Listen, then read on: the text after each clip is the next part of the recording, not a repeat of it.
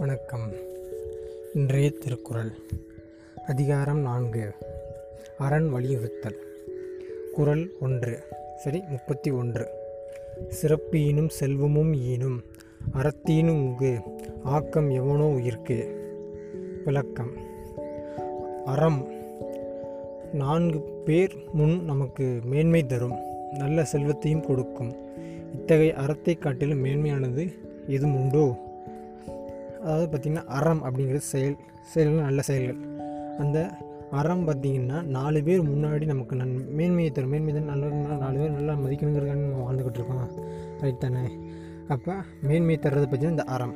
நல்ல செல்வத்தையும் கொடுக்கும். நம்ம நேர்மையாக தான் நமக்கு வந்தாப்புல ரிவார்டு கிடைக்கும்ல. அப்போ இந்த அறம் செல்வம் இந்த மாதிரி பல நன் நல்ல விஷயங்கள் நம்ம தர்றது பார்த்திங்கன்னா இந்த அறம் அப்படிங்கிற ஒன்று தான் இந்த அறத்தை நம்ம காக்கிறது தான் நம்மளோட தலையாய கடமை. அதை விட சிறப்பு வேறு எதுவுமே இல்லை அப்படின்னு திருவள்ளுவர் சொல்கிறாரு நன்றி.